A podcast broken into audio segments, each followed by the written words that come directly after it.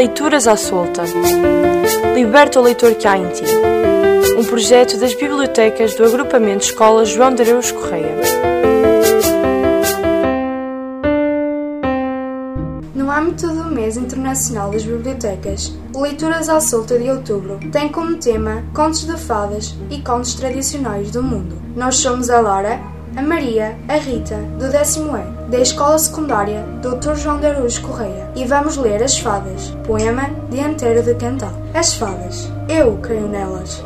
Umas são moças e belas, outras velhas de pés mar. Umas vivem nos rochedos, outras pelos arvoredos, outras à beira do mar. Algumas em fonte fria, condem-se enquanto é dia, saem só ao escurecer. Outras, debaixo da terra, nas grutas verdes da serra, é que se vão esconder. Quando a noite é clara e amena e a lua vai mais serena, qualquer as pode espreitar, fazendo roda, ocupadas em dobar as suas meadas de ouro e de prata ao luar. Eu sei os nomes de algumas. Viviana ama-se espumas das ondas nos areais. Vive junto ao mar, sozinha, mas costuma ser madrinha nos batizados reais. Morgana é muito enganosa, às vezes moça e formosa, e outras, velha, a rir, a rir, ora festiva, ora grave, e voa como uma ave, se a gente lhe quer bolir. Que direi de Melusina, de Titana, a pequenina que dorme sobre um jasmim, de cem outras cuja glória enche as páginas da história dos reinos del rei de Merlin.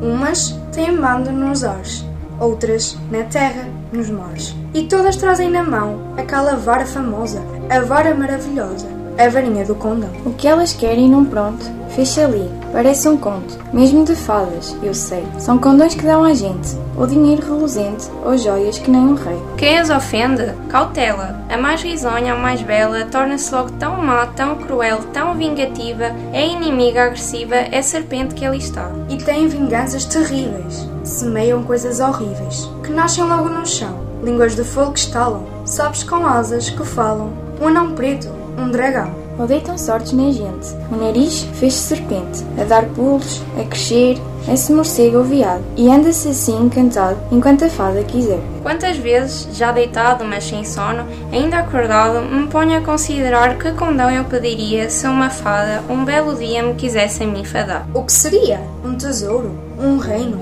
Um vestido de ouro? Ou um leite de marfim? Ou um palácio encantado com o seu lago prateado e com pavões no jardim? Ou podia, se eu quisesse, pedir também que me desse um condão para falar a língua dos passarinhos que conversam nos seus ninhos, ou então saber voar.